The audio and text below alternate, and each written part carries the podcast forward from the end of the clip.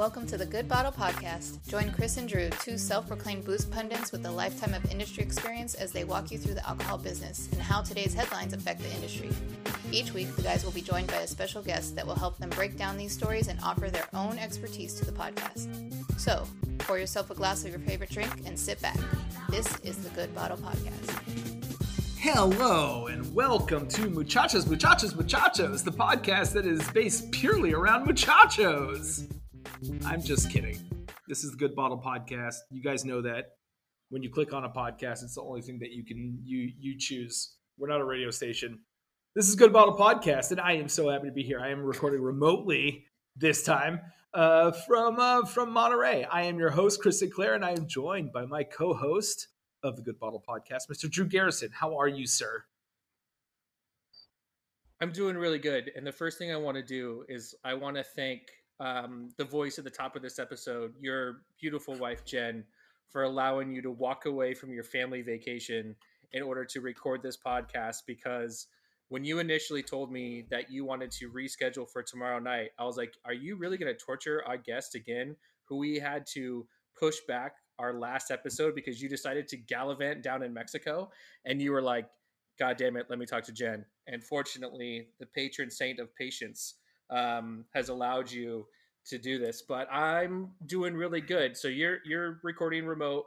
Um, I am I'm flying solo with with my daughter this week. Caitlin's finally uh, traveling again for work, and so it's the first time doing the single dad thing in a in a year and a half, which is fun. But also, uh, there there's definitely a possibility that a little three year old can come in here and and let us know what's going on. So if you guys hear that voice at any point, you know that's Hensley saying what's up and she is not going to listen to me. So I'm just going to put that out there right now. Um, you know what's really... funny is is I, I, I, feel bad about about that because uh, I, I, have been bugging you for so long to get get these women on this show, and I am very excited about this. So so the fact that you were like you're not fucking this up again, I was like you are correct. I'm not fucking this up again, uh, especially. especially since I was like, no, we we need to have them here. So, so with with that said, our guest tonight is it's two guests, which is a first time for the Good Bottle podcast. So when I can't handle and control this conversation, you'll know why I'm overwhelmed by so many people. But um, they are there. There are a couple of people that I've known for way too long. They have the unfortunate distinction of actually knowing high school version of Drew, which I just I just want to apologize. I don't even know if I did anything directly, but I'm just going to go out there and say it. I'm going to get that out of the way. Um, but Chris, you actually came across their Facebook show naturally, which I think is so nuts because like I saw my friends doing this and then you were like you got to check this out. I was like I have checked it out. Those are those are people from my past. It's super crazy. So, with all that said, tonight we do have the host of in Pour Taste, an irreverent guide to drinking wine, which is a weekly show that you can listen to on Facebook and I think YouTube, and eventually launching their own podcast. They've been asking us questions. They don't even, they have no idea how much we don't know. It is my good friends, Kaitlin, Britt, ladies, thank you so much for joining us tonight. finally, finally, we've made it happen. We've made it happen. You guys are you guys are the best. Your show is so much fun we want our listeners to go watch your show, which is on Thursday nights. Um, you're always drinking wine on that. What are you drinking tonight? Let's start with you, Kaitlin. What are you, what are you drinking tonight? Oh, wow. Well, thank you so much for having us on the show. We've been following what you guys have been doing, and it's really, really fun, especially because you're from, you're doing your podcast kind of from our kind of hometown. So thanks again for having us on. Tonight, I know you probably, you most of you can't see it, but I am drinking a box of wine. Well, I'm not drinking the whole box because it's three liters, and I'm pretty sure I'm not going to drink that during the show.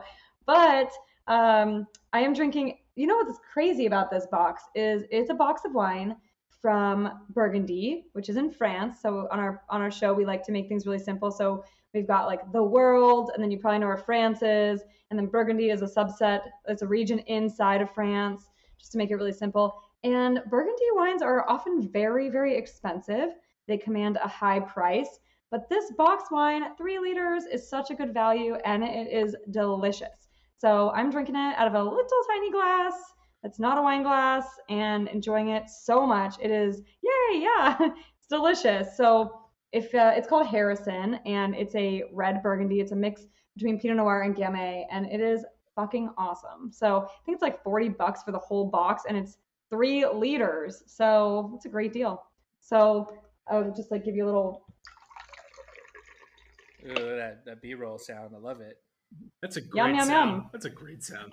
There's also like a hedgehog Cheers. on it or something, which is yeah, really that's what it means in French.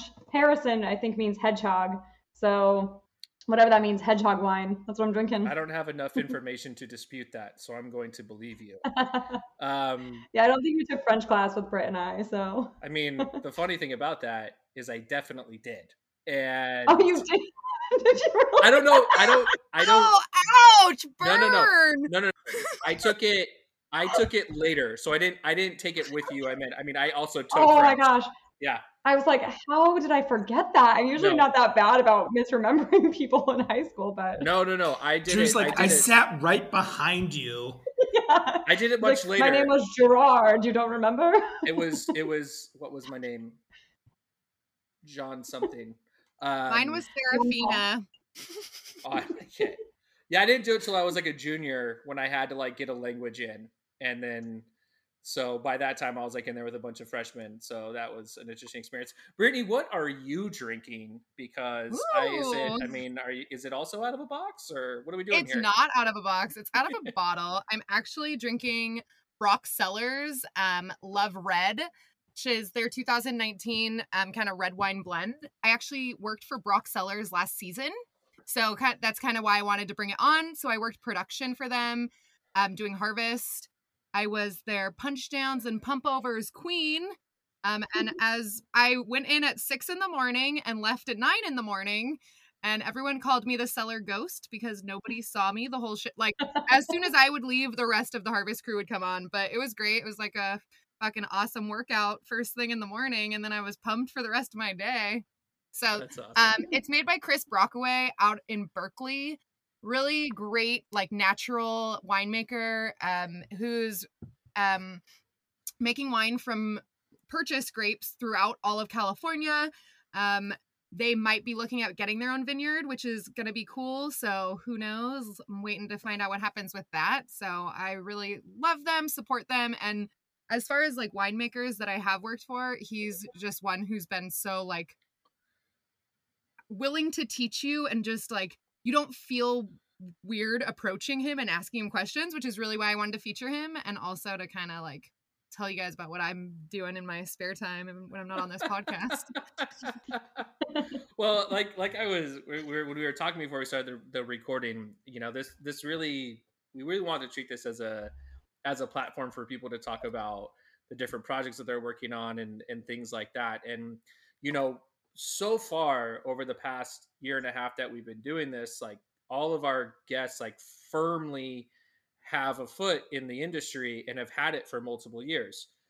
The reason that we're so excited to have you two on is because this is a relatively new adventure for you in terms of the um in terms of the weekly show. Like like Kaitlin, I know that we've reconnected like a couple times over the last couple of years and just Mhm. kind of found out I was like, oh, we're dope as adults. Like, you know, these are these are cool people to hang out with. And so following your journey and stuff like that, especially through wine. And then um and then you started the you started the show with with Britt. It was just kind of like I was like, oh, what a fun, what a fun thing to do with your friend. And I just um it was it started during the pandemic, correct? Correct, or like maybe right before. Um, what what was like the thing that you guys looked at each other like? We need to do a weekly show on wine. Like, wh- how did that manifest? Well, I'll, I can take this one.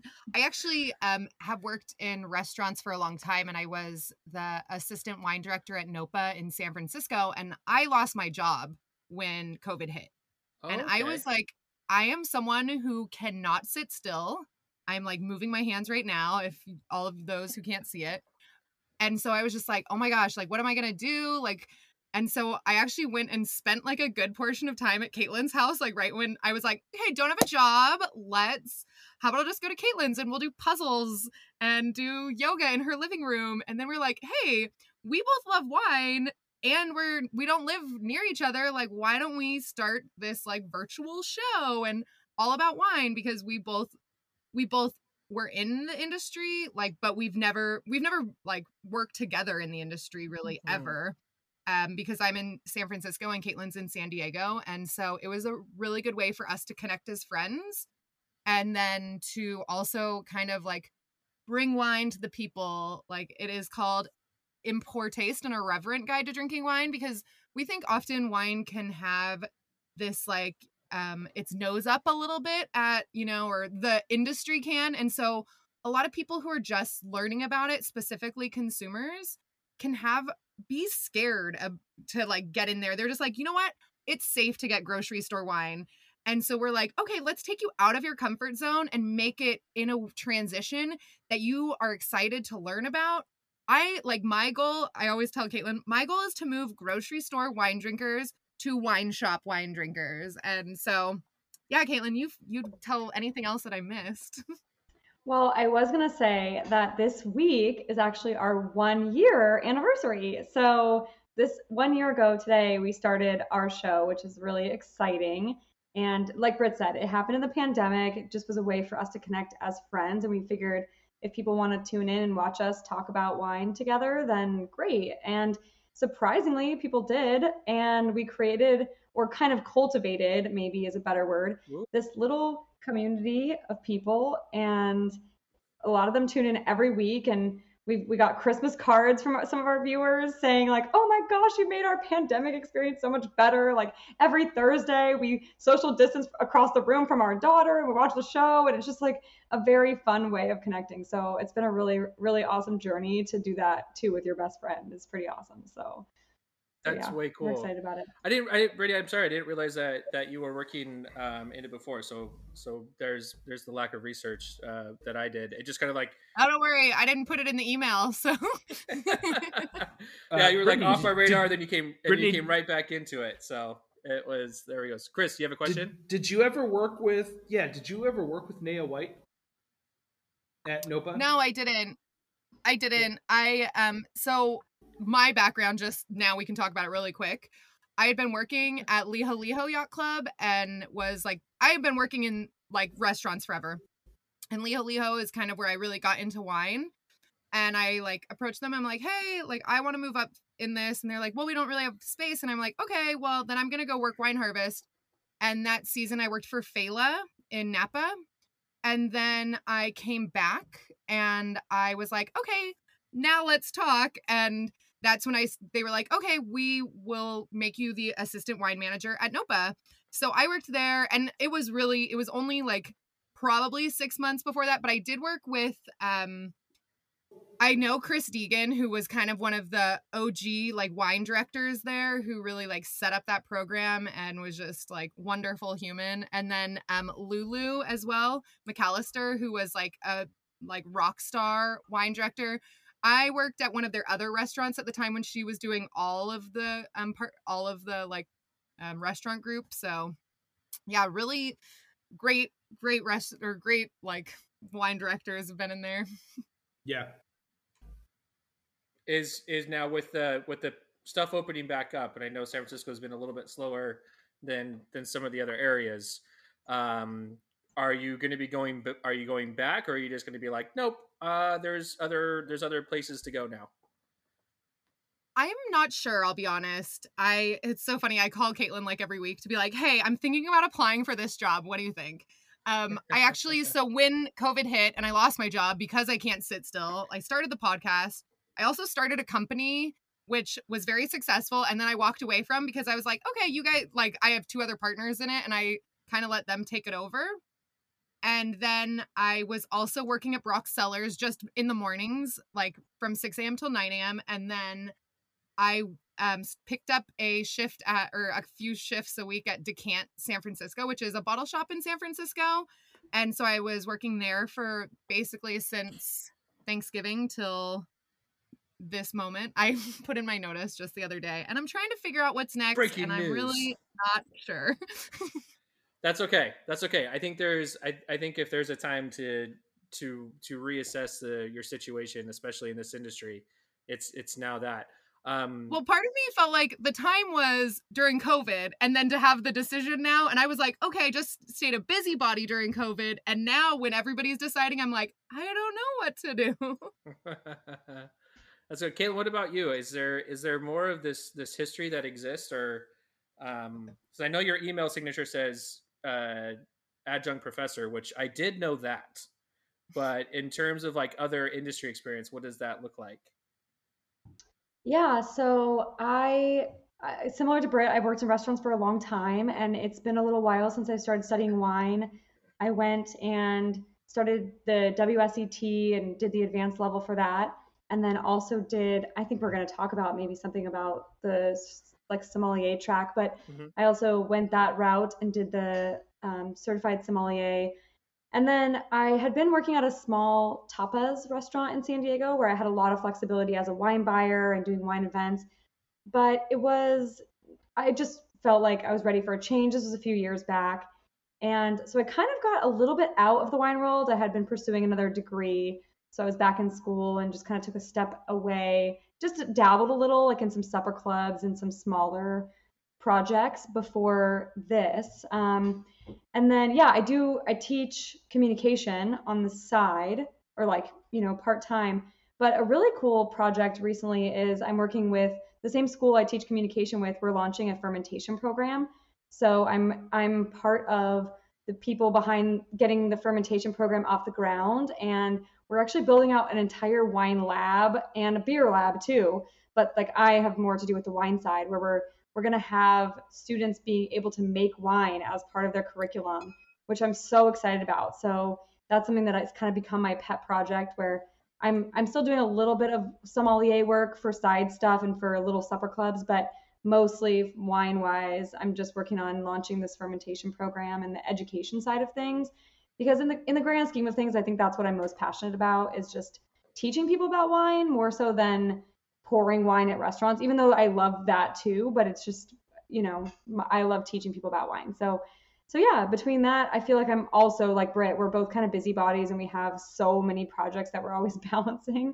But, um, but as far as the wine world goes, I'm just doing a little sommelier work for a supper club, launching this fermentation program, and then In Pour Taste has really become my pri- personal pr- and creative priority as far as getting that podcast and our eventual eventual plans that we have for it. So we've got big plans, I think.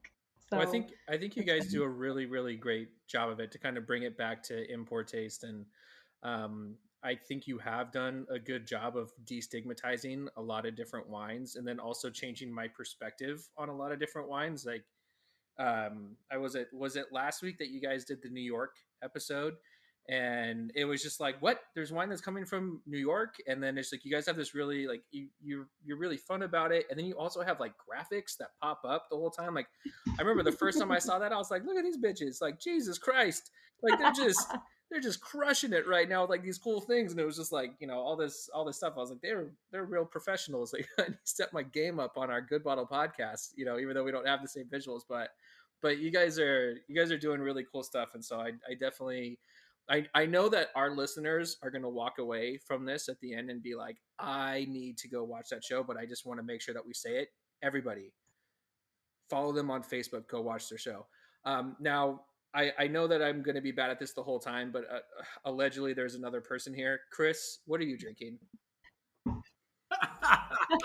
well, before we get to that, I just want to thank the ladies for uh, helping educate you because uh, Drew Drew's wine education was so barbaric in the beginning. Uh, and, and, when I say the beginning, I mean like the beginning of like when we started this podcast. We have on audio uh, uh, very specific quotes of Drew saying, "I don't decant wine; I decant it in my belly." And uh, and we've moved, I still do that. We we moved so far beyond that. Like he even drinks champagne now like and, and he was not he was not on the champagne bus so i i just want to you know take my hat off to you and say thank you for helping me move this cretin along in his education that's so good. I do also want to hear what you're drinking, but I wanted before I forget, I want to give a shout out. So you mentioned all those like really cool visuals. We have a third person who kind of does all the behind the scenes stuff, so she doesn't get as much credit. But um, my sister, Lauren, who also went to high school with us, but I don't know if you would have known her, Drew, she was a year behind us, but she does all of our behind the scenes audio visual stuff. And I think we could not do what we do without her. So even though she's not here to represent herself, just want to give her a special shout out to, uh, you know, if you like those visuals, that's because of Lauren. So. Lauren, great job. I do. you're, you're, you're crushing. Okay, Chris, what what are you what are you drinking? And yes, I have come a long way. Thank you. You're welcome. Uh, I am drinking a Sicilian wine, um, mostly because Italian wine scares the shit out of me, uh, and so I like every once in a while I, I dip my my big toe into the water and like how warm it is, but it still scares me because I can't see the bottom of it. Uh, this is a this is a uh, Nero and Perricone blend. Uh, it is lovely. Uh, um, it is easy drinking. It's got a nice nice legs to it. Great finish um, but not like overbearing in any way. It is, uh, and I'm drinking it out of a, a hotel room Gibraltar glass, and it's kind of how I really like drinking wine. I mean, I grew up drinking wine at my grandmother's house out of like mason jars, so uh, this this works for me. I feel like probably in Sicily, that's what they're drinking the wine out of too. Like, let's be real honest. Exactly. yeah, it's great. Yeah. It's fantastic. No fancy glassware for them. No, I don't need a fucking stem right now. Yeah. This is great. Who does? I classed it up for tonight, just saying, but whatever. I did the same thing. I'm classy tonight, so. Thank you. I get it. I get it. Drew, sure. Drew, what's going down your gullet, my friend? Well, it's it's funny that that you picked a Sicilian wine because so did I. What? And actually, by by me, I mean um, uh, Hensley picked out my my wine tonight, and um, the reason that she did is because like I just I just knew I was gonna have a much harder time just with her in general, getting her to do things. So I wasn't gonna have the backup from my wife, and so I was listening to a podcast today where Ayesha Curry was talking about little tricks with her kids, and like she makes them part of the process, so they'll actually eat dinner because like they like made it and stuff, and so I just was like, I was like, okay, we're gonna do daddy's cooking process. You know, like first we're gonna put on a TV show. What do you want to watch? And so, you know, of course, he picked some like genie show, and then I was like, and then we got to pick our drinking wine. So which one are we doing? And she like pulled that one out. I was like, all right, we're doing the Sicilian wine, um, and it's great. It's uh, that's so I'm probably gonna I'm probably gonna butcher this, but 100% Nerello and uh, Nerello grape, and it is the Etna Rosso from 2017, and it's just super delicious. And allegedly, the um, Alta Mora vineyards are on the slopes of an active volcano, so that's pretty rad. Uh, and I really, really dig it. I've had one of their other expressions, and also just really like their packaging. So you can't see it now, but like they're just it's like not a whole lot of not a whole lot of colors and things like that. It's just very subtle and indirect. But yeah, did a did a Sicilian wine as well, and it's been super super delicious. And not only I think have I grown a lot in terms of like the wine stuff over the past year, but now I find so many of them just undrinkable at this point, especially when I go to my mom's house and I have to drink the wine that she picks out. And I'm just kind of like, why is this a thing? Why did you do this to me? Fortunately, up here in in our area we do have some really dope wine shops like you know obviously good bottle is one of them but where i actually picked this one up was the newcastle wine shop which um yeah there's a wine shop in newcastle now. So for so you know for all of us like it's just like a, this little tiny town that there's actually some vineyards out behind it but i never knew there's this really cool shop and so i picked it up there and it was super super delish. The, the problem with education is that you can't like unknow what you know and I, I call it the like the uh, thousand thread count effect right? It's like it's like once you slip into like thousand thread count egyptian cotton sheets like flannel gets burned. Like you're never going back. Like you just you can't you know what i mean? Like it's just you're it's burdened done. you're burdened with information because you God, know better. yeah. like you can't sit there like i can't drink cazadores tequila. I know what happens with that tequila you know? I've seen it you know? Uh, yeah. it's it can be it can be very brutal. Kayla, did you have something? I see you were popping your hand up. Oh well, I was gonna first. I was gonna ask what your daughter thought of the wine, since you, you know, she was part of the process. She But- uh, she she thought it was she thought it was fine, but she thought it she thought it paled in comparison to her uh, chocolate milk. So uh, okay, she just was like, probably a good decision for her. yeah, she just this is like this one too short of a finish compared to my chocolate milk. You know?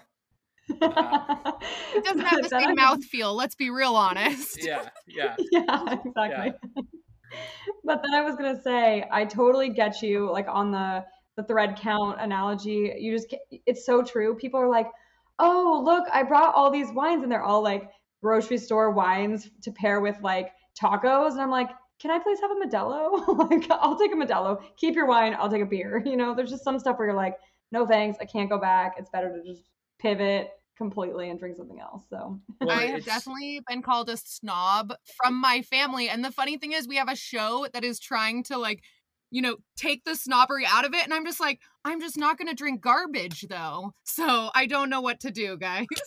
Well, so it's it, and I think I've shared this story on the podcast before, but um, for for a very long time, uh, my dad would do the same thing to me, where he'd be like, "Oh, well, this probably isn't too, this isn't fancy enough for you," and I just was like, "All right, like I've." Like, I mean, I don't think I know a whole lot. More so with spirits, definitely for sure there. But like with the wine, I was it's it's been a process because wine was always an escape for for me from like the from the job side of it. And then over the past holidays, I I dumped a bottle of of one of the stuff that one of the things that I sell because it was legitimate garbage. Like it was so bad.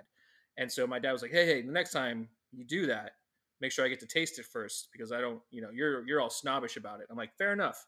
So then a couple months later, I give him a wine that I'm about to dump and he's like, "Oh yeah, you should definitely dump that." And then just yesterday, we she got my my mom got a her wine shipment from um, a region in Southern California that I don't think should be making wine. We can talk about it later. Um, but uh, I I tried it and I just was like, this is awful. And I put it down. My dad showed up a little bit later. He's all, did you try that wine? I was like, yeah, it's terrible. He goes, yeah. I popped open another bottle. I, I dumped it immediately out. And I was like, who's the snob now? Like, look at you just dumping out bottles of wine. So um, I, I agree. Brady is like, life's too short to drink garbage wine and just garbage spirits in general. Like, just no thank or you. anything. Yes, yeah, anything. like any you or, yeah, food or drinks that are not quality. Come on, like don't. I'm not a I'm not a calorie counter, but like, come on. None of us has excess calories we can use. We might as well not use them on shitty things. Like save them for the good shit. so I don't know. Also, I'd like to know what region you're talking about in Southern California. it it's it starts with a T. start with Does a- it and- start and- with a and T ends- and ends with an ecula? I was about to say that. We're so on the same page. We're so on I the same it. page. Yeah, yeah. That's just a Oh, like my mom keeps trying to tell me that the wine is good, and I'm like, no, it's not. like, it's not. It's just at least the ones that she's bringing me, and the ones that I've experienced when I lived down there. It's not. It's just. I'm sorry. I'm sorry, you guys. You're not. You're not there yet. I guess keep trying, but you're not there yet. I mean, I remember the last time one of the trips I went down there, like they were doing a tequila tasting at the winery. I was like, that tells you all I need to know about the winery. Like they're just kind of like, so here's a winery, drink tequila instead. Like it's just, I just think that's what sums up that whole place. But um, Well, I will say, I think I I don't disagree with you. I agree with you 100%. This is a thing I'm passionate about. But I will also say that I think it's because they're growing the wrong grapes and they need to be growing different things and they're growing for an audience that's like a, a very specific type of person and that's just not me. so They if they want me to to be like, growing like Rioja, like based on their weather, that is really like the grapes they should be growing there, in my opinion. Yes. And much less manipulation like in the winery because there's a ton of manipulation in the winery that makes it just like you're drinking a corporate wine when you drink those wines. So, gross. Not that we're snobby or anything. Well, we're gonna get we're gonna get back into our snobberiness in in a bit. I was gonna we- say, just on this show, we can be snobby. This isn't like the show where you we aren't supposed to be snobby. Yeah, you're like people will go watch the YouTube show and be like, like, oh, they they're so much more willing to experiment, you know, just uh, or they're much more go with the flow. but I but I do think now it's time for uh, for us to share our opinions on facts that we've heard from uh, reputable sources.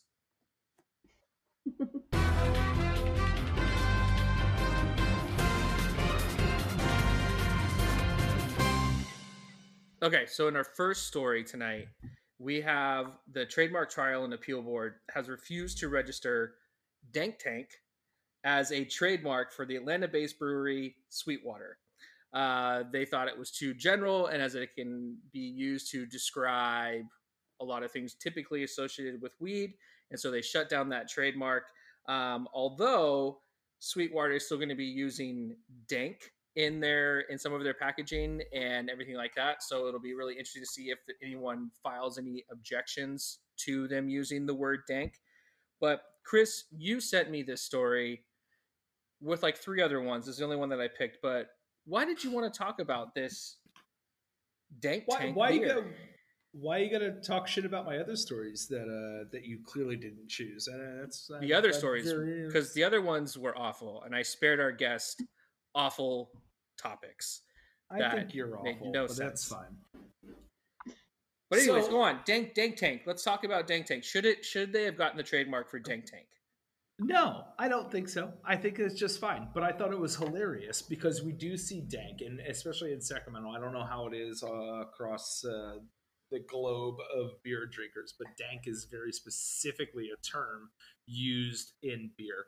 Uh, and I thought it was a offensive that someone would try to um, uh, put put a trademark on a term that was just a tasting note that gets you thrown around like crazy, which means that not only would they just not just for dank and dank tank, they would have to like they would have to regularly argue and uh, and sue people for using the term dank, which is bullshit.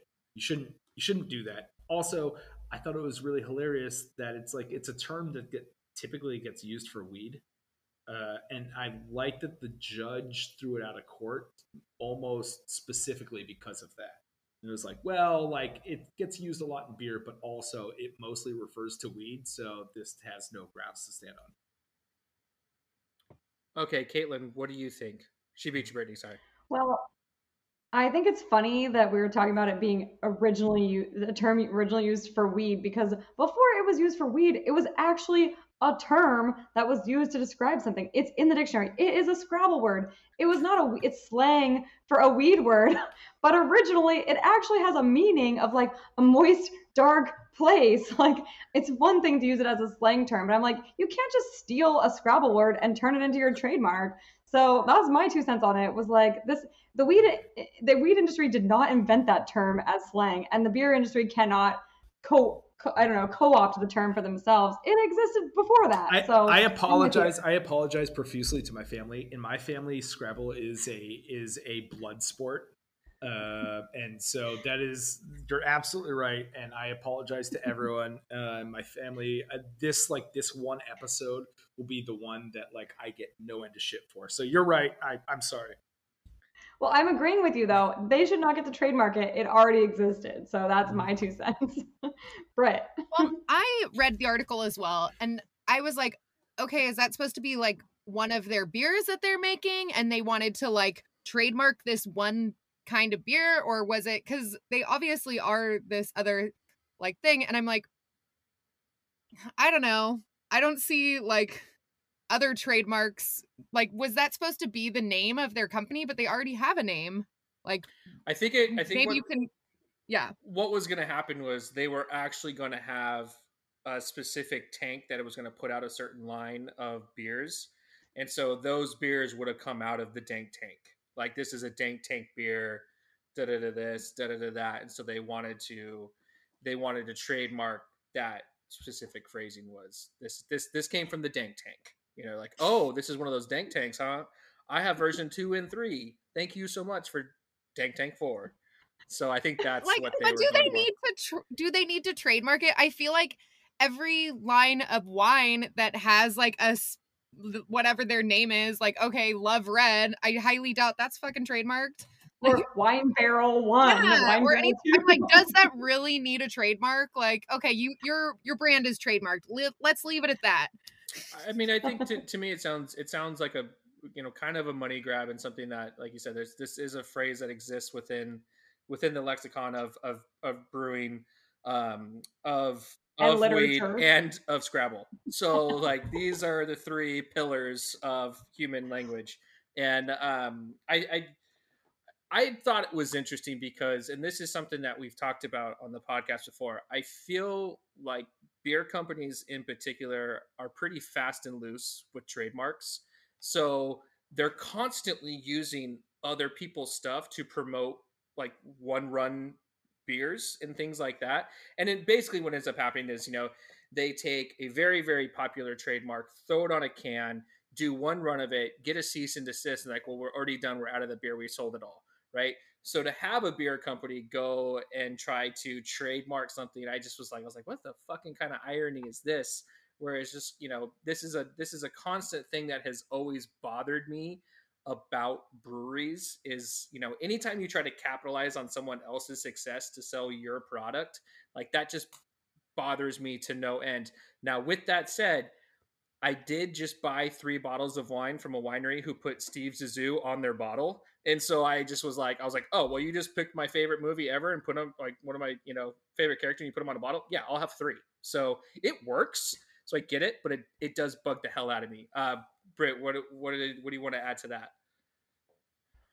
Well, being someone who has had a Dwayne's World beer, um, I actually kind of love the fuck you to capitalism attitude that I feel like the beer industry has. They're like, you know what? We're going to fucking use that. We're going to capitalize on it. Oh, and when you send us a cease and desist, we don't give a fuck because now we're mm-hmm. out of that beer.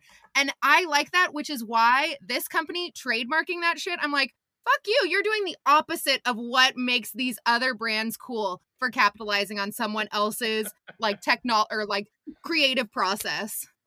Just saying. Yeah, Chris, what about you? Well, I, I find the whole concept of like trademarking drinks just ridiculous, and, and especially coming from like a cocktail perspective, right? Like there, there in in the history of cocktails, there's I think there's three cocktails that have been trademarked the whole time. I know one of them is a painkiller. I know one of them is like a Bacardi cocktail, and I can't think of the third one. Um, I'm sure it has to do with a brand name of something, but it's all like ridiculous point in case when the bar painkiller opened up in new york city they were sued properly by by pusser's rum and uh, they had to change their name to like pk right? Which of course then they like they slowly like failed and dwindled out of existence which is terrible. Whatever.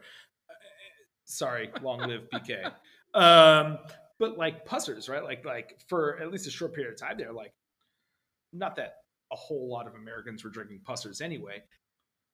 But at that point in time, everyone was like, no, fuck pussers. Like, why would you like really painkiller? It's the name of a drink. But they had the trademark on it on that. And it was like the one time in the history of like cocktails, they were like, oh shit, we can actually do something with this.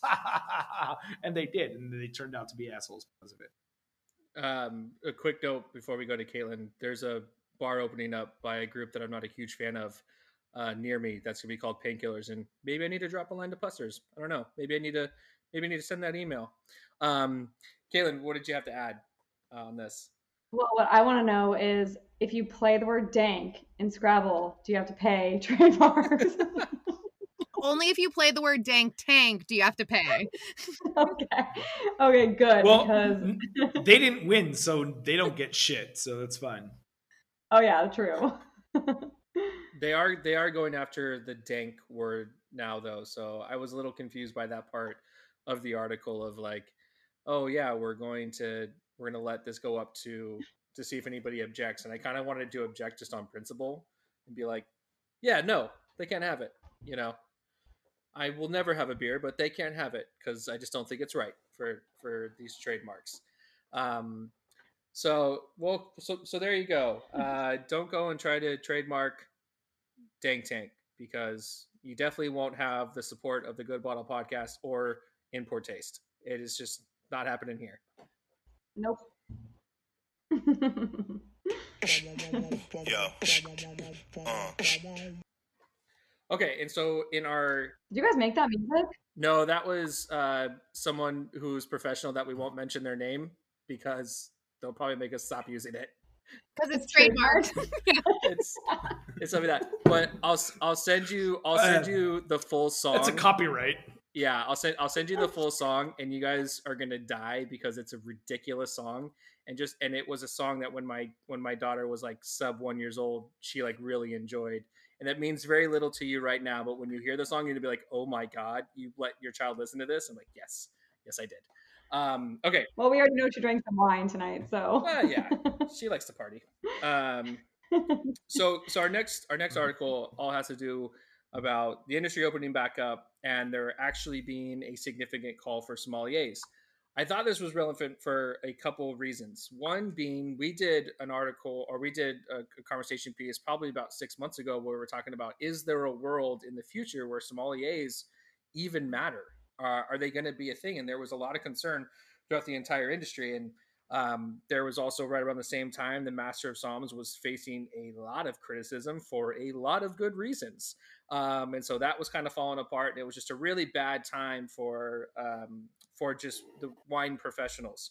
Um, however, since places have started to open up, what this article pointed out was that there's uh, more and more Soms are actually being hired back where they become a very hot commodity, especially in places like Los Angeles, New York, San Francisco that people are looking for sommeliers. And one of the quotes that stood out to me was people are coming to feel normal. They don't want a modified experience. They want the real deal sommelier and all. And obviously, a sommelier really lends itself to that experience. Both of you have have worked in that uh, situation as well. However, as time went on through, or as the article went through, you got to the real kicker, which was the hybrid role of the sommelier and it was I think as they put it the Samager, and um and I had I like this to happen. call it Somager. Somager, Somager. There you go. That's way better. Somager, and this happened to a friend of mine in Sacramento, and it just wasn't at all what they signed up for. So now both of you have explained your story and like what you went and did when when this pandemic happened, and we all we already know that that's not necessarily a role that you want to return to. But Britt, starting with you, I mean, are you surprised that sommeliers have made such a like a feverish comeback, or do you kind of call bullshit because Well- you're actually in it? I am being like someone who does have some definite experience. I see this like power grab kind of for like the big like um restaurants that have big wine programs being like, "Oh my god, we need to get that," especially because so many um wine professionals and not just wine professionals, but so many in the industry left. Um so many people like for the first time ever California has um decreased in population, which is rare. Um and you know, we're seeing like that this industry that we love couldn't is it sustainable for us like through through something like this and so then you see so many people like going outside and trying to figure out what is the next step for them if they can't rely on this thing that they've kind of built their lives around so i i've seen a lot of people in that role kind of step away from it um and then like they said in that article um, allowing a lot more space for other people who have been educating themselves, have been gaining this experience to move up ranks. But being like in a restaurant, and this was this is a like well known restaurant, like with good, you know, I I like they're they're making revenue or they were. Um, it was still the somager, you know, where you're just like, okay, you're a som, and also these are your other 10 fucking roles that you like, oh, and all the other managers don't have to do that som role that you do. Like, even you need to know this, you need to educate yourself on this, you need to be the staff trainer for this. Oh, and you need to do that. I was already working in that hybrid role before, and I feel like, especially with people tightening their budgets and things, like I think that that that hybrid is there and is just going to continue to be there even more in restaurants that maybe had like just sommeliers. Now that's going to be like the the norm. Um and with a dwindling workforce of that that'll be kind of what they have to do. But I think that the dwindling workforce and even they talked about in the article um, kind of makes it where the som has to be dynamic. You can't just be this wine nerd who wants to like wants this job. You also have to be great at hospitality. You have to do all these things and like if you want to move up in that role and but I think that I agree that not just any server can sell like this $400 bottle of wine. Like that's not going to be sold by just any server. Like Mm. someone who knows what they're talking about, who can read tables, can talk to that and start creating a bigger bottom line for restaurants so that they can regain their let's just say market share in the restaurant. Yeah, Chris, what would you like to to chime in with? Um, I I think for the uninitiated, we should we should define what a sommelier actually is. Um, uh, For sure, we yeah. know that we know we know that there's a um, you know Master Court of Sommeliers, which has an accreditation uh, program, which has a lot to do with testing, both in terms of knowledge and then also in terms of service. Um, but uh, one does not need to pass one of those exams to actually become a sommelier. Sommelier very basically just means a wine steward. It is someone who is knowledgeable in the production and service of wine. Uh, and a lot of people historically earn the title of sommelier simply just by earning the role within the group, within the bar, within whatever organization organization that they worked in. Kaitlin, what were your thoughts on when as you read through this article today? So yeah, I had a couple different thoughts. One, I think I mentioned earlier that I haven't really had too much of a draw back into the sommelier world. I, it's not, I don't, it's not where I see myself landing. But reading this article, I thought, man, if there was ever a time that I did want to get back into it, right now seems like the time, especially because I think they made a good point in this article that a lot of people who are members of a diverse, more diverse demographic are going to be given opportunities in this world, in the sommelier world, I mean, that they wouldn't have been given otherwise because there is a little bit of a shortage. So, I mean, in in one case, I think, oh, that's a great opportunity. In the other case, I think, man, it sucks that the only opportunity is that they have to take on seven jobs to get like what they would have been paid for a normal job. So it's a, it's kind of a pros and cons list. Um, I will say I was recently grading a bunch of student speeches, and one of my students gave a speech on why teachers should also be certified to be counselors because counselors were so overwhelmed that teachers might be able to take on that job. And I was like, oh, no, no, no, I'm sorry. I don't know how much you think we make as teachers, but it is not enough to take on that additional job as a counselor, a school counselor. So I feel similarly about this, where it's like, I, I think, yes, to be a well rounded sommelier, you do need to have other skills that you can jump in where you need to. But I feel like it's kind of a it's a bummer that restaurants feel like the only way they can justify having a sommelier is to have them take on a bunch of other jobs for less pay to all, to be able to call them a sommelier. So those are some of my initial thoughts on that. So Chris, what do you think? Yeah, I you know I I as someone who has managed restaurants and man, and, and now own like a bottle shop, I I I understand the um, the nervousness from a from a, like an ownership and management perspective of wanting to uh, of feeling a need to fulfill a space but then feeling the need also to be creative about how you do it. I think there's also a lot of lack of imagination from people. What i what i wish existed uh, within the master court of sommeliers or let's say wset or any other exam was that there was actually uh, some some academic methodology for running a profitable program. Everything everything that runs uh, in terms of wine knowledge spirit knowledge service all has to do with just that. Production service done not nothing about like cost of goods nothing about running your labor nothing none of that. Um, which i find ironic about people who want to like hire sommeliers to be managers because that's not within their skill set necessarily at least within within like academically speaking right? Um i think that there's a way in a dream world to be creative at least in this time where there's there's small companies You know, we're not we're not talking about you know large multi-million dollar you know restaurants that have like a Michelin star or at least a nod or something like that, right?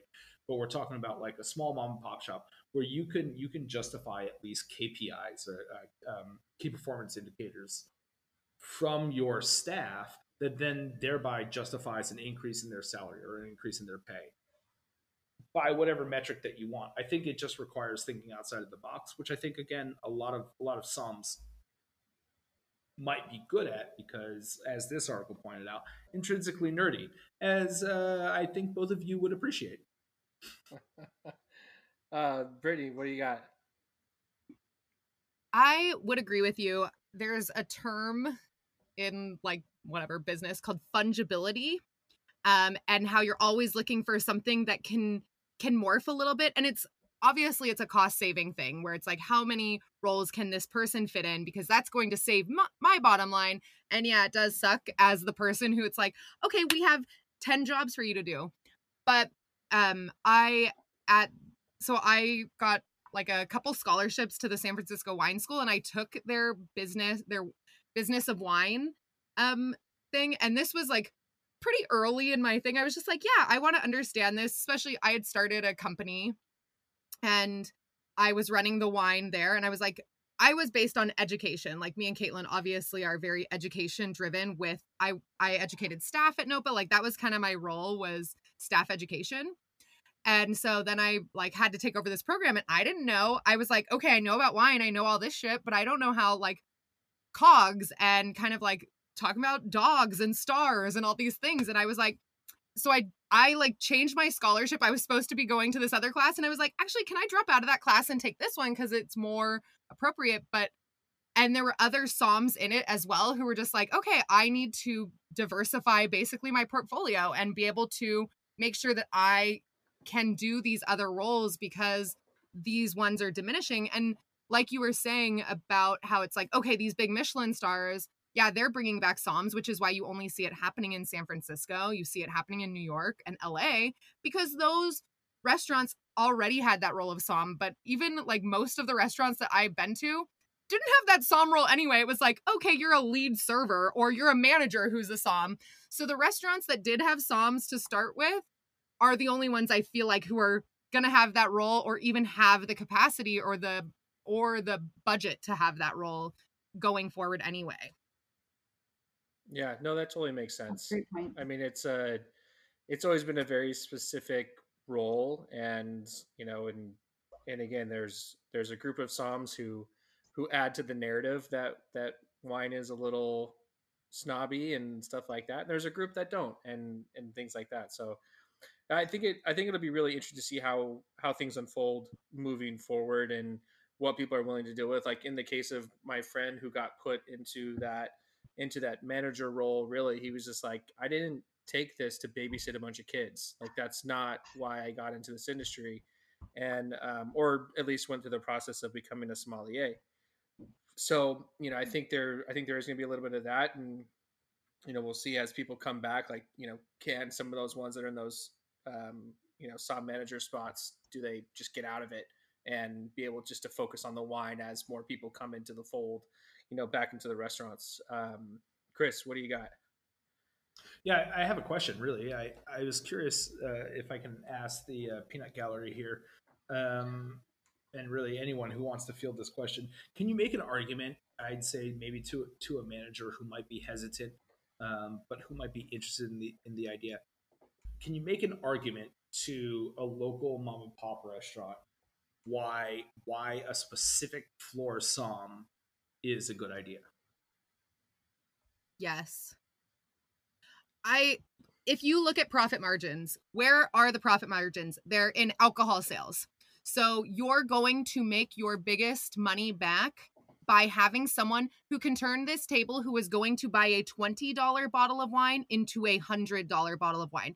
And if they can prove themselves that way, then they have proven their their their payment on staff as not having to be a manager but being a som but still bringing value to the company so that's what i would say yeah i think that's a that's a really great way to look at it and there was there was some um, alluding to that in the uh, in the article as well. Is that that's really where a lot of your margins are. I mean, and it's something that continuously blows my mind how many big time restaurateurs like don't give a shit about their beverage programs. It like it, it just like um, and I know I've mentioned this before, but like I really really enjoy everything that David Chang puts out from his early shows to his cookbooks to now his, his podcast is on the regular listen for me. And listening to him and like getting into a point where he was like massively su- successful with momofuku but then it wasn't until like his fourth location that he was all yeah and then i figured out that if you had your cocktails and your wine program like you know put together like you can you can really make some money. And i just was like how the hell is this a thing? Like this blows my mind. So i think i think Britt, you bring up a really excellent point where it's just you know these we've we've learned in this industry especially over the past year and a half that these these margins are so razor thin that if you can take someone and you can give them this really exceptional experience through beverages and take them on this journey because now i think as people go out it's it's going to be a situation of you know you're you're going to want a special experience. It needs to really stand out. It has to be an event. Alcohol is part of that event. Tasting something brand new that either pairs really well with your food or just like or you just really enjoy the experience enjoy the story behind it and the person that's telling it to you like that's now part of the entire process. So if i'm being more selective about where i go out whether that's because of you know just there's just not a whole lot of places to go to anymore or you just know that everyone's super understaffed so you're like hey if i'm going to go somewhere and wait an additional 45 minutes to an hour which you know is happening at restaurants all over the united states right now then I want to make sure at least I have a good fucking bottle of wine while I'm doing it, you know?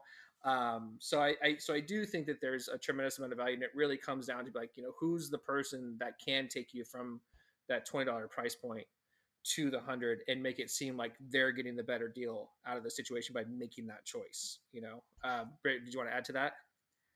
Yeah. Um, just to like touch on like another reason why that that role can make a difference di- restaurants that I've worked at have um, often said that the alcohol bill should be equal to the food bill. So you justify paying a chef for this. And so why wouldn't you justify paying someone who can do that same thing, move you to this seamless role? And just for all you listeners out there as well, um, just to give you some some helpful hints when you're at a restaurant thinking about like oh, should I go for this $25 bottle of wine or this $100 bottle of wine? Your wines by the glass are marked up twice as much as your bottles are. So you are getting a better deal by getting the bottle, by getting that more expensive bottle than you are doing a buy the glass program just in value. If I'm thinking, if I'm at a restaurant and nobody wants to drink with me, that's the only time I'll do the by the glass. And I might just do a half bottle. But if like anyone will drink with me. I'm like, let's do a bottle. We're not doing glasses because this is where the value is. Okay. Kaitlin, what do you got? Yeah, I just want to add to kind of what you were saying, Drew, where in this world where the pandemic is slowly ending and we're starting to go back out, nothing is more infuriating to me as a person who's eaten at home for the last year almost exclusively than going to a place that's charging full price for everything, doing half the service, not doing a good job, not having the same things that you can get, not not providing the same experience and charging the same price.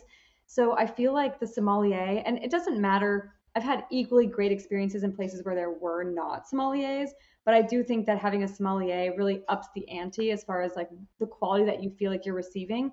So for me, it's it's not I'm selective about where I'm eating out these days and what experience I want. And I don't I don't want the subpar experience that's very expensive anymore. So I'm I'm less I have less of a capacity to deal with those.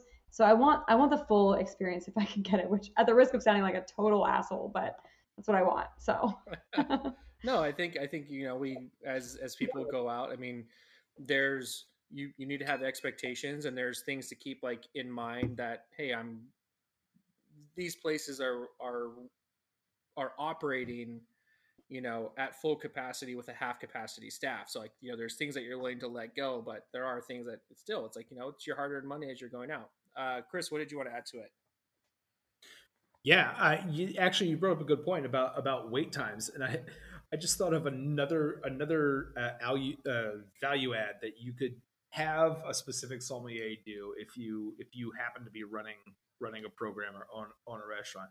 You could have your sommeliers almost specifically pay attention to the line that's uh, that's waiting at your door for for service. It does two things. Not only do you up people's bill uh, and you get them a bottle or something like that while they're like standing in line and waiting, which is dope.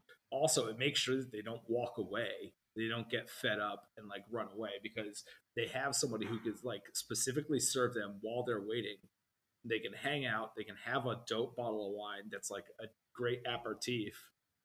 So already you've hit that like 40 to 120 dollar price point before someone's even sat down at their table what a That's great way to like just like up our profits right there Yeah, no, I think that's a great idea. I mean, for sure, there's been a few situations where you walk, where I've walked up, like, you know, it's an hour and a half wait. It's like, whoa, that's intense because I've eaten here before, and it's like I don't know if it's an hour and a half worthy, but if you give me a bottle of wine, I'm like, I can probably stretch this.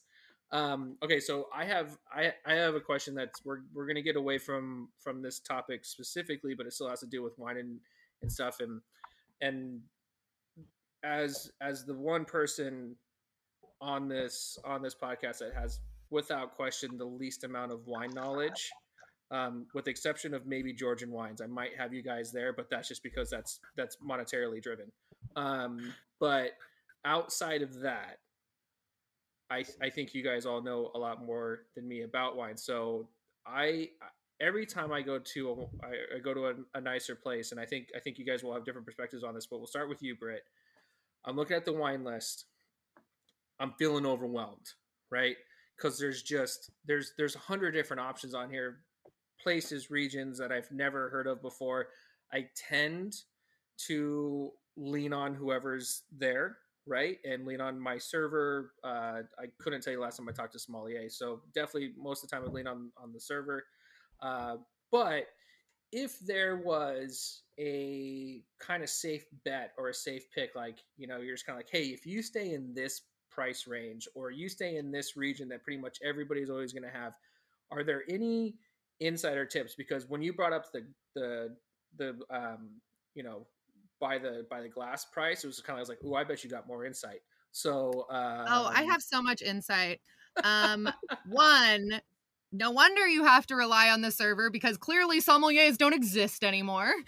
Yeah. um, two, I think that well, the the like true like rule that I think a lot of people who don't know like wine stick to is they go, "What's the cheapest? Okay, I'm going one up from the cheapest." So Oh, that is like a tried and true rule. Everyone Yes. does that. yes, I've, de- I've definitely done that. I don't want to be the cheapest person, but I'm not trying to drop a ton of money. but. I'll be the un like the next cheapest person. Yeah. Correct. Yeah. Actually, so what I will give to this conversation, I'll let everybody else kind of give a little bit more, but I think Spain and Portugal are some of the best value wines out there. Like, if you don't know what to get, those ones are really good. And one, Spain has aging requirements. So I have I talk about this all the time on um, In Pour Taste. You should follow us. um, but I talk about it all the time on In Pour Taste. I am notorious at not being able to age my wines to save my life. I'm like, there are people who are like, oh, I don't want to drink this bottle because the occasion's not special enough. I'm not that person. I'm like, okay, I've got no bottles. Let's go buy a whole new cellar of wines, which, it, well, like, my cellar is like two cases probably. But anyway, so I am like notorious at not being able to age my wines. So Spain um, has aging requirements um, that they build into their laws. So they will age wines for me. So you can, and then not only that, but Spain and specifically Portugal are very underrated at this point for very high quality wines.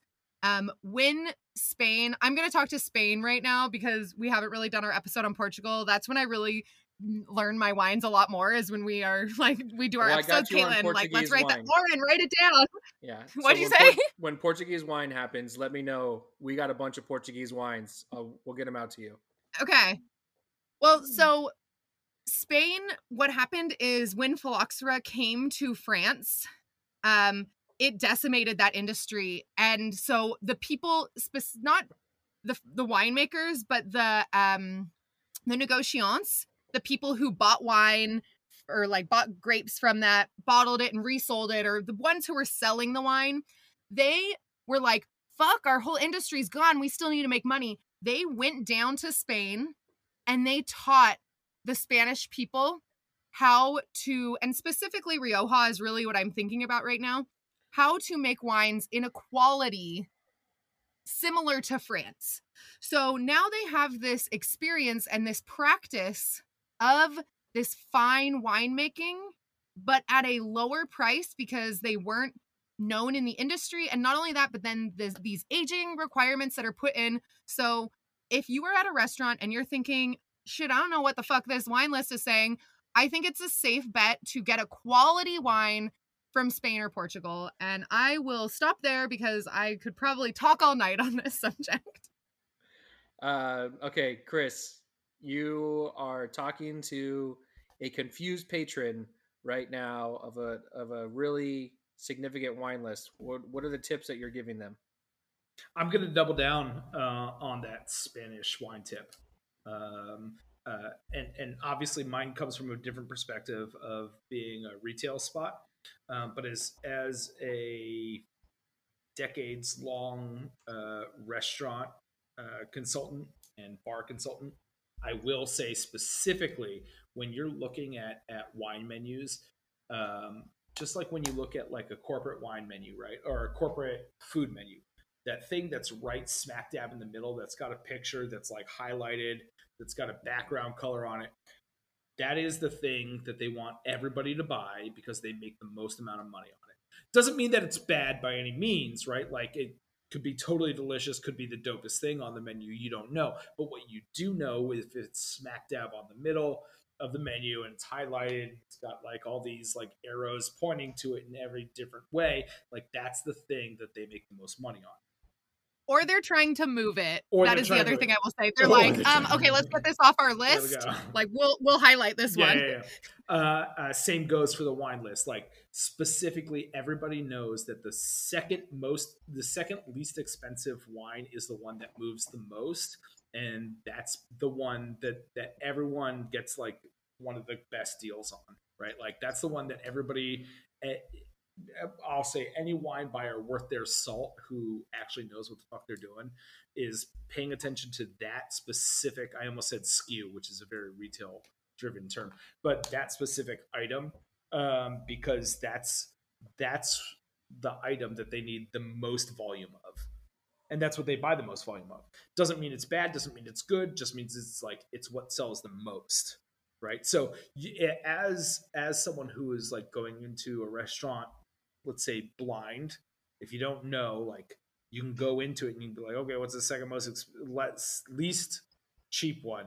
And you'll be like, okay, well, like this is what the most people have had, and if no one's really offended by it, okay, that's fine. But also, it doesn't mean that it's like anywhere near the best or like the most exciting on the list. It just means it's the most economical for the restaurant. Okay, so so we have some good answers so far.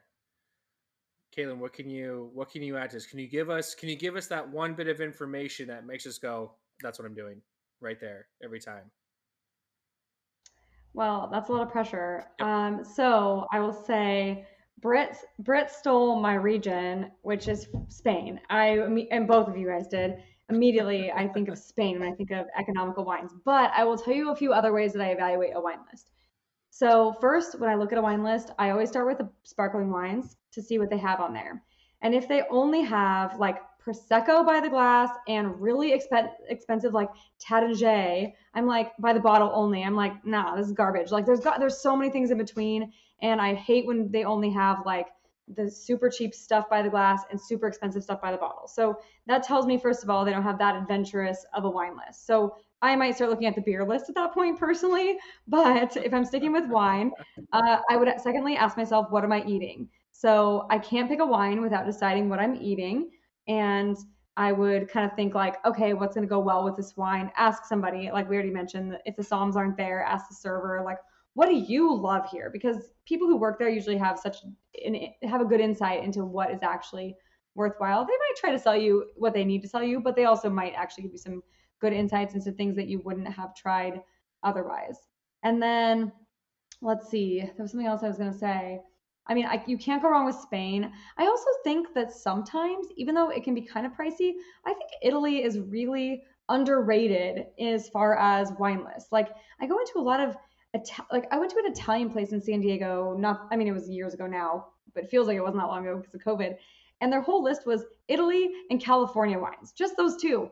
And in my mind, I was thinking, first of all, why would you ever go to an Italian restaurant and not get Italian wine? That just like blew my mind. Why would you get California?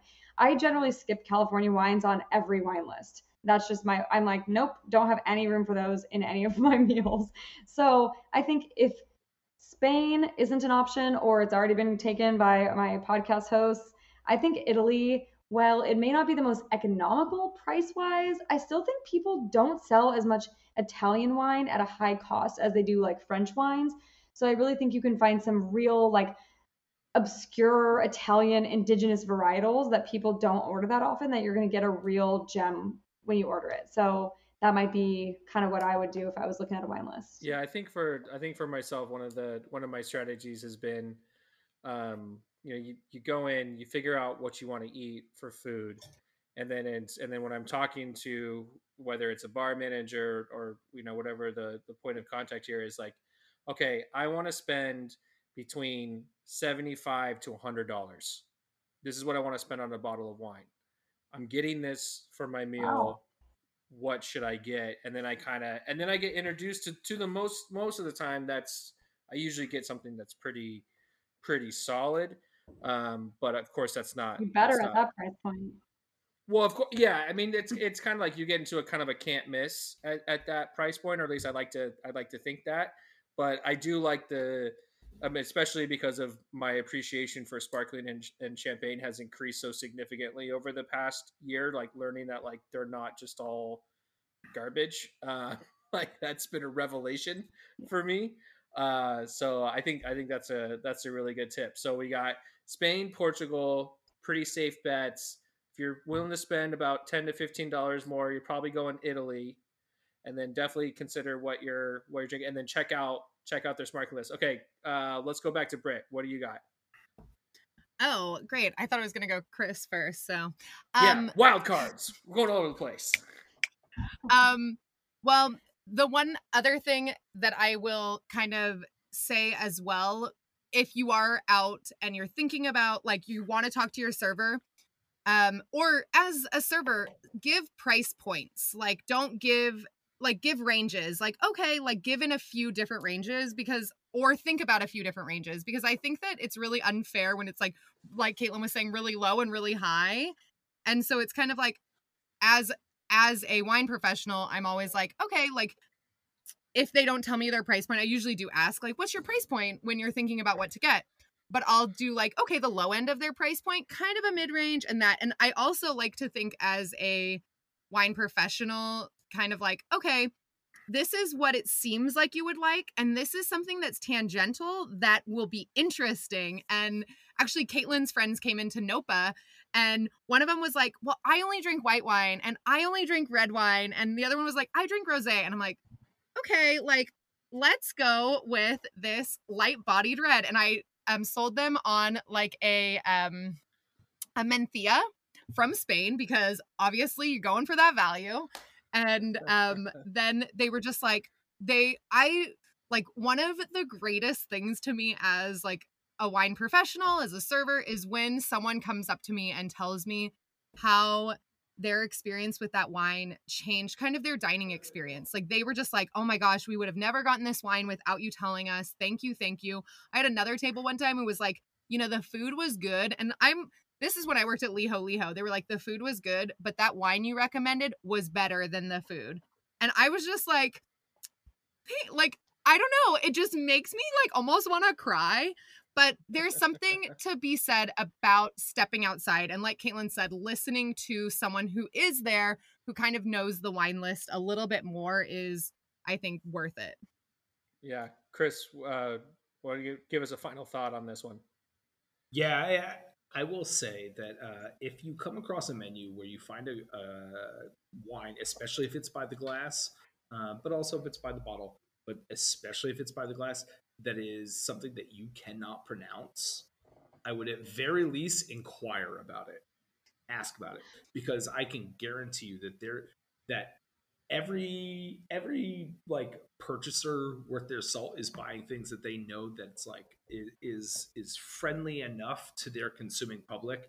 But if they take a chance on something that is like unpronounceable whether it's from eastern europe whether it's from south america or like literally anywhere if you cannot pronounce it if you have no idea what it means ask about it.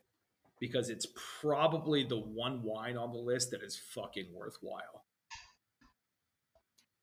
Yeah, I don't remember what the statistic was, but it said something about like how um this one wine changed its name to something more pronounceable and how that really like changed its sales. And so you're like, okay, if a wine that you can't pronounce is still on a wine list, then they clearly are like, yeah. Like if you can't pronounce it and it still has made it on that list, there that like whoever made that list is confident that it can still sell even without you being able to pronounce it. Buy that shit. Yo. Uh. You know who's dope? Them over there. All right, and now time for my favorite part of the show where we give you dope people, dope podcasts, dope books, movies, whatever to follow. These these are in in the past some of our favorite people, some of our favorite things, and it's just it doesn't always industry related. Sometimes it's just some really some tomfoolery. So it's completely wide open. And of course, we're getting a bonus dope follow today because we do have two guests as opposed to one. Um, Kaitlin, let's start with you. Who's your dope follow this week?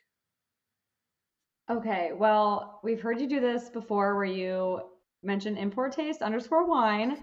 That would be my first dope follow, but I'm also being selfish about that.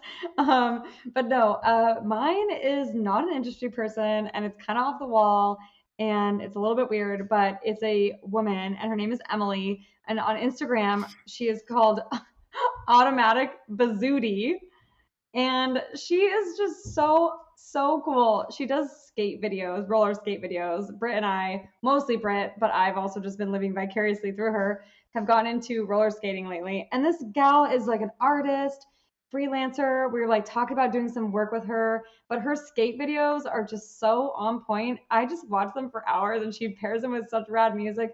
So she'd be my dope follow right now. Automatic Bazooty on Instagram. She's awesome. So I bought one of her shirts recently and it's so great and I love wearing it. I almost wore it tonight. I should have actually. I forgot about that part. But yeah, that'd be my dope follow. It's not wine related, but I'm sick and tired of promoting wine people who are like not cool people. And this gal is a cool person outside the wine world. So there you go. Automatic Bazooty. Follow her. I love how that's like such a big part of our culture right now. It's just like, you know, we went into the pandemic and it was like, it was like uh, the the Tiger King shit, and our and our society was at an all time low, and then now we're coming out of it with roller skating.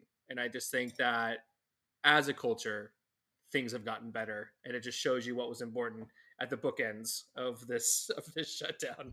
Um, It's an improvement for sure. yeah, yeah. Uh, not to say that Tiger King is not insanely entertaining, but I'm much more pro roller skating. Uh, okay, yeah. Britt, so who's who's your don't follow this week? It was so funny. So I have been roller skating and Kaitlin is on the hunt for some roller skates. So um, when you were like, oh, it doesn't have to be industry related, I'm like, oh my God, I want to promote that woman then. And I was like looking it up. And then Kaitlin said, I'm like, oh, perfect. Great. I don't need to promote her then. so she already got it because Yeah, her roller skating videos are on point. Um, and I follow her for all my tips and tricks. um, but actually, my friend um, started this project. He was actually on our show, and it was really wonderful called the 280 Project. And he is doing an urban farm in San Francisco. And it's kind of like the very first like ur- urban vineyard in San Francisco. And so a lot of people make wine out of San Francisco, but uh, he's the only one who grows wine. And um, he is getting mentorship right now from Steve Matthiasson, um, who makes fucking awesome wines. And so, especially with, you know, kind of like the spotlight with the Court of Master Sommeliers and everything where there's they're like looking at okay there's not enough diversity in this industry. He is a black man. His name is chris renfro. He's fucking awesome. Me and him used to work together at liho liho um, but he started this um, vineyard in well it's like a community fa- farm called Alemany farm and so he has like the vineyard section of it and so it's his very first season um kind of producing wine from it. And now that he's getting like mentorship from Steve Matthiasson, and Steve Matthiasson's really doing an initiative to bring in BIPOC um, people, like he's like, okay, like I think a lot of industry, like a lot of people in the industry are like, okay, we need to like make sure that BIPOC is really specifically in wine making is becoming a part. And so um, I'm really excited to see what he makes. And we had a great time with him on our show. He's my dope follow the 280 Project out of San Francisco. His name's Chris Renfro. He's fucking awesome. Be really interesting. I mean, and this is going to be kind of a shitty comment, but it's like, boy, what when I think of the terroir of San Francisco and some of the horrible things I've seen in that city, I just wonder what's going to translate like oh my god yes especially so um liho liho is in the tenderloin not that oh, that's where the vineyard is but i know all about the horrible terroir of san francisco. Yeah. the the drugs and the poop of yeah. that build up the ecosystem that is san francisco. Yeah it just is just like ah yes this does have that concrete piss taste profile that but not in a bad way you know like only the, the the best way possible. Yeah yeah so it isn't that you get that um, get that crack minerality? Oh just it's it's the best. Um chris who's your dope follow? Mine's a tiktok.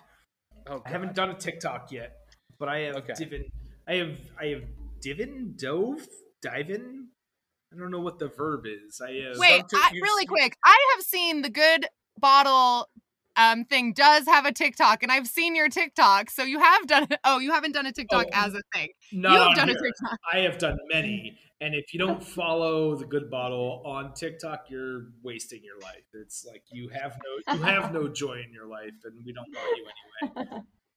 Uh, but on TikTok, I have come across very recently. I don't know how it came across my page, but I am so grateful that it did. It is Growing Up Italian and it is a brother and sister uh, who pretty much just like clown their mom the entire time. But it is 100% like my family growing up in New Jersey. Like everything about it, like from from like pranking their mom to like taking her to taking her to Olive Garden for her birthday and her like losing her fucking mind to talking about like not having friends who care enough about you. Like uh, the whole thing is just hilarious. It makes me so happy. I showed it to Jen and she was like, "I don't get it." And I'm like crying laughing. I I love it. It speaks to my soul and to like my upbringing.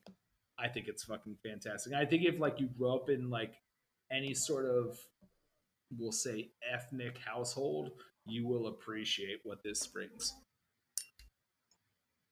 So I've been really on, a Sopranos kick a lot lately, so I feel like I know you a lot more now, Chris, than I did before. I did watch The uh, Godfather uh, like a week and a half ago, and I made I made pasta tonight, so I feel you, bro. I totally get the Italian experience. Bet you never heard uh, that before. My daughter's name is Carmela, and uh, uh, the reason my my my wife agreed to it. It's my grandmother's name. My grandmother is the woman who I, I most consider like who raised me. Okay, but, so you didn't name it after the show. But, but my wife loves Sopranos, and she was like, "I didn't know your grandmother's name was Carmela." let's do it. so there we go. I'm like, okay, I am pushing through the end because I have been on a binge because I recently put in my notice and I'm just like, I need to finish it. Like, I need to get my life back because it is taking over my life watching The Sopranos right now. But I love it. That's so great. Hey, Drew, Mela what's your is- follow? I was just saying, Mela is money. That's all that anybody needs to know about Carmela. I've I've got a T-shirt. You got a T-shirt that says it. Um, that I got for him, so that's why I want to put that. It was a plug for me as a good friend. Um, so so so my my don't follow is is is actually an Instagram account that has blown up over the past week, and not for a good reason. But I do think it's for a reason that uh, that people need to be aware of, and it's uh, uh, Brienne Allen's Instagram, and she is uh, at Rat Magnet, and uh, it's I mean I don't I don't know how she came up with that Instagram name, but about a week and a half ago, she went on to Instagram and basically just was like, I'm sick and tired of sexual harassment in the brewery world, and shared her stories with uh, her experiences and stuff, and and part of it was brought on by the fact that she had been able to escape it because the breweries had been shut down for a year and then she was like by the time i was back on my second day and i had my third incident i just was over it. What that ended up doing was it opened up the floodgates for thousands it looks like at this point of women just sharing similar stories with her. And and I've been talking with a few a few of our few of our friends over the past couple days, and you know they were talking about bringing it up on the podcast and and doing a show about it. And you know, I think I think the last people that need to be talking about sexual harassment in a brewery is two white guys. So um, you know, we're I we're, we're working on something to kind of give somebody else a forum who I think can speak better to it and but she's one of them and she's she's given a voice to a lot of different people who've had pretty horrible experiences and i think the real unfortunate thing is that you know it's it's starting or i mean this has been an ongoing thing kind of over the past year but it's like it's really blown up in the brewery industry right now and it's going to continue to to hit other industries like i already know of certain groups that are going to be getting a lot of heat in the next couple weeks for other stories that are about to come out because it's just put this spotlight on on the situation. And you know of course we uh you know with the good bottle always want to encourage all of our all of our friends and colleagues and stuff. If there's you know there's always a safe space with us you can always share it with us. Like we're going to support you and we're going to um, be there for you. But but this is you know i really really respect brienne for for everything that she's did because she didn't sign up to be this this platform. You know, a week and a half ago, she had 2,000 followers. Now she has 19,000.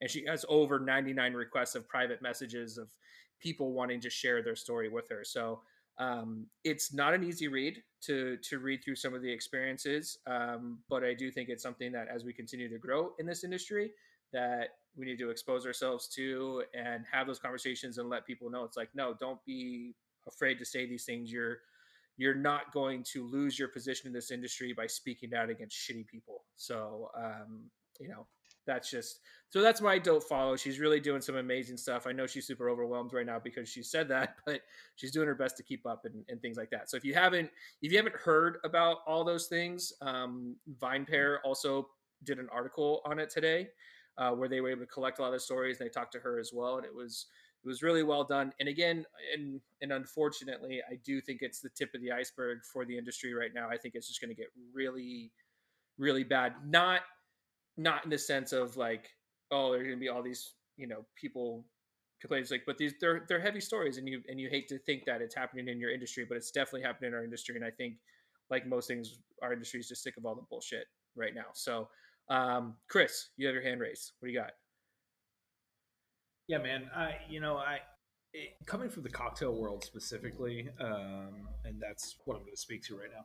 I was always blown away by like this this industry that specifically um, is sort of codified as, as being more more uh, compassionate than others, but it's just like rife with chauvinism, like top to bottom. It's just gross.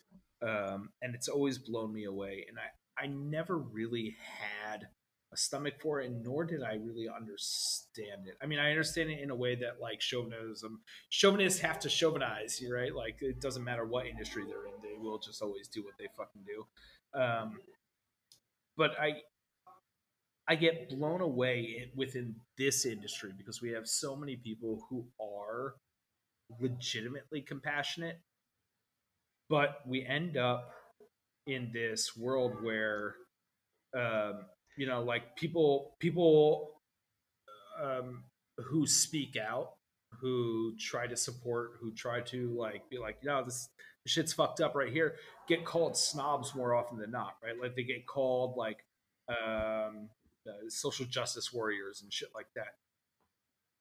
Even though there's a lot of fucked up shit in this world.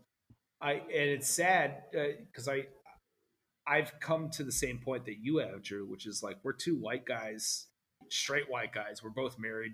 You know, we got we both have we both have kids, but that doesn't mean that we don't give a shit. Um, and I think our job is to just find the people who have a voice and give them that voice and amplify it. Because for us, we we get we get looked down on down on that's not the right thing. We get we get like shoved to the side as having invalid voices because uh, we are not the one who is being uh, being shit on. Uh, and and we are the face of the oppressor which are both accurate points. And i think that you and i uh, have done a, at least a semi decent job for somewhat of a slap on the back of like trying to find people who have those stories um, and trying to amplify those stories. And and it's it's definitely a passion of mine to like try to find more of them because i'm so sick and tired of this shit within this industry that i'm just absolutely in love with that like has defined my entire life my entire existence. Um, and all i want to do is just sit back with a bag of popcorn and go yeah get them yeah yeah i definitely i mean i I, I think there's there's obviously a a tremendous amount of work that needs to be done. And and again that's why we don't we just want to sit back. So for our listeners at home if there if there are things that you want to share you want to be part of this conversation um, you know let us know and, and reach out because it's not an easy one and we just want to have the right the right people talking about it and telling their story. And then let's work towards something uh, more positive. Uh, Kaitlin i know you have your hand raised right now. What are you what are you thinking yeah, I just wanted to add to that. And first of all, just say, like, thanks for bringing that up and thanks for caring. Uh, I noticed that you didn't ask us about those questions, and we probably would have taken the whole podcast to tell you stories of our own sexual harassment. So it's probably a smart move. But also, I feel very silly now for talking about roller skating when we're talking about sexual harassment. Well, I, I, mean, no, don't, and, and, and please don't. I mean, that's not that's not the thing, and it's not always like a, a note that we want to um, that we you know, we're not trying to end things like on a somber thing. I think I think you know part of the dope follows is is getting exposed to things that are not just fucking horrible in this world. You know, like I said, going. No, I love it though. Yeah, like going going through her her Instagram saying her Instagram stories. I mean, it's just like it's just one after another after another after another, and you just and I was talking with one of our with one of our friends earlier about it, and she was just saying she's like she's like I just really hope like we don't have that going on in Sacramento. And it's like, it's like, I love you to death. Like it's definitely happening here. Like it's just, we're not immune to this. And so, um, and the only reason that I didn't, I didn't bring it up with, with you two is because we'd already established what we were going to talk about. And that's also, that's also kind of like a, be like a, hey guys, like you know how we've kind of talked on Facebook a few times and and things like that. We've kind of ran into each other over the years. It's kind of like now let's talk about this really difficult issue and just like get this out into the open. So you know that's no. like I said, it's it's it's something that we want to. I just wanted to acknowledge because it's very relevant. It's it's relevant and it's going to continue to be relevant. And so, um, you know, as the kind of the tone of the show, it's like it's like oh, we're trying to talk about what's going on in the industry right now that's what's going on. So yeah, I mean, I feel like all that this does is just move us to a better place of more equality and everything like to create space for others. So I'm I'm happy even though it's like shitty fucking stories that come out. I'm just every time I'm so glad I'm like good now there's light shown on it. So now hopefully change can be made from it. So Fuck yeah. that's what I think. And also, speaking of, um, Instagram just allowed like pronouns to be added, which everyone who's listening, add your fucking pronouns. It's not about you, it's about people who um, maybe don't feel comfortable being addressed in a different way. And so when you make it, when you normalize something, it normalizes it for people who are on the margins. And so that's even like what this story is. It's like, hey, this is what's happening. Let's change it so that we can then like have a better space for everyone to have space in. So Oh, absolutely. put your put your pronouns in. put your pronouns in, put your roller skates on, and get out there and experience some life with some good wine. Um, that's all I got. I think I'm good. Let's get out of here. Let's wrap All it up, Chris. It's a little late for that.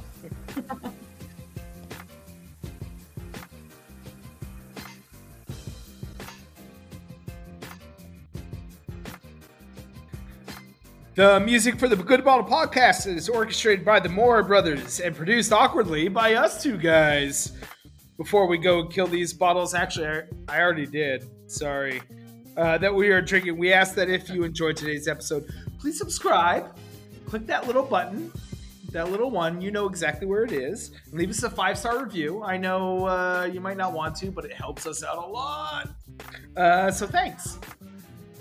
At the hour 35 mark, I think all of us have emptied our bottles at this point. Um, but uh, you know, you can also follow us on Instagram or Facebook at the Good Bottle Podcast, or on our personal accounts, which mine is D Garrison Six, Chris is Chris Sin- Sinflair. Britt, Kate, what are your guys' Instagram handles? How can people follow you? How can they find you? Hit us with those.